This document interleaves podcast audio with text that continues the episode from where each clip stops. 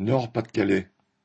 Chez Stellantis, ex-française de mécanique, à Douvrin, le nombre de grévistes était équivalent aux autres journées, avec quelques intérimaires et des jeunes en contrat pro. À Arras, les manifestants étaient entre 3000 et 5000. Le cortège de Durizotti, une usine de carrosserie automobile, regroupait une trentaine de travailleurs, parlant de profiter que tout le monde est dehors pour débrayer sur les salaires. La direction de l'entreprise avait fait fermer l'usine le 7 mars. Dans la manifestation, bien des travailleurs commentaient les dividendes records des entreprises et les aides du gouvernement aux patrons.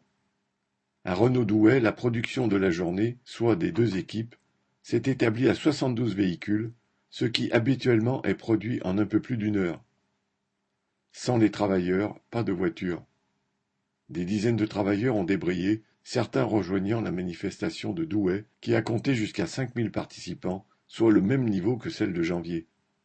À Valenciennes, 6500 manifestants ont rempli la place d'Armes et les rues adjacentes, une des manifestations les plus réussies depuis le début de la mobilisation.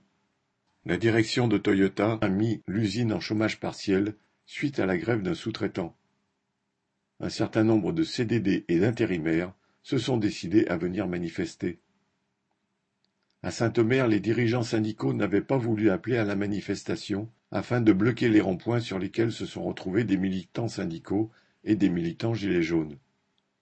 Même si des travailleurs y sont passés, cela ne donnait pas une impression de force, comme lors des manifestations précédentes.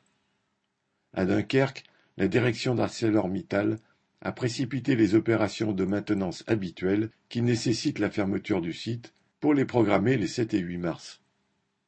À Boulogne-sur-Mer, des blocages aux sept ronds-points de la zone industrielle de transformation du poisson ont commencé dès quatre heures du matin, près de deux cents militants syndicaux et travailleurs de la zone se les étant répartis. Des travailleurs de nuit les rejoignaient en fin de poste. Chaque rond-point, organisé par les syndicats, réunissait des travailleurs d'une seule entreprise.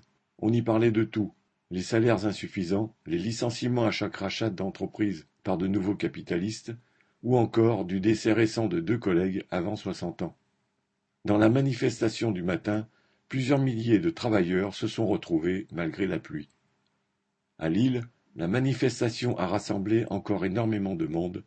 Des jeunes s'y sont retrouvés et pour certains, c'était leur première manifestation.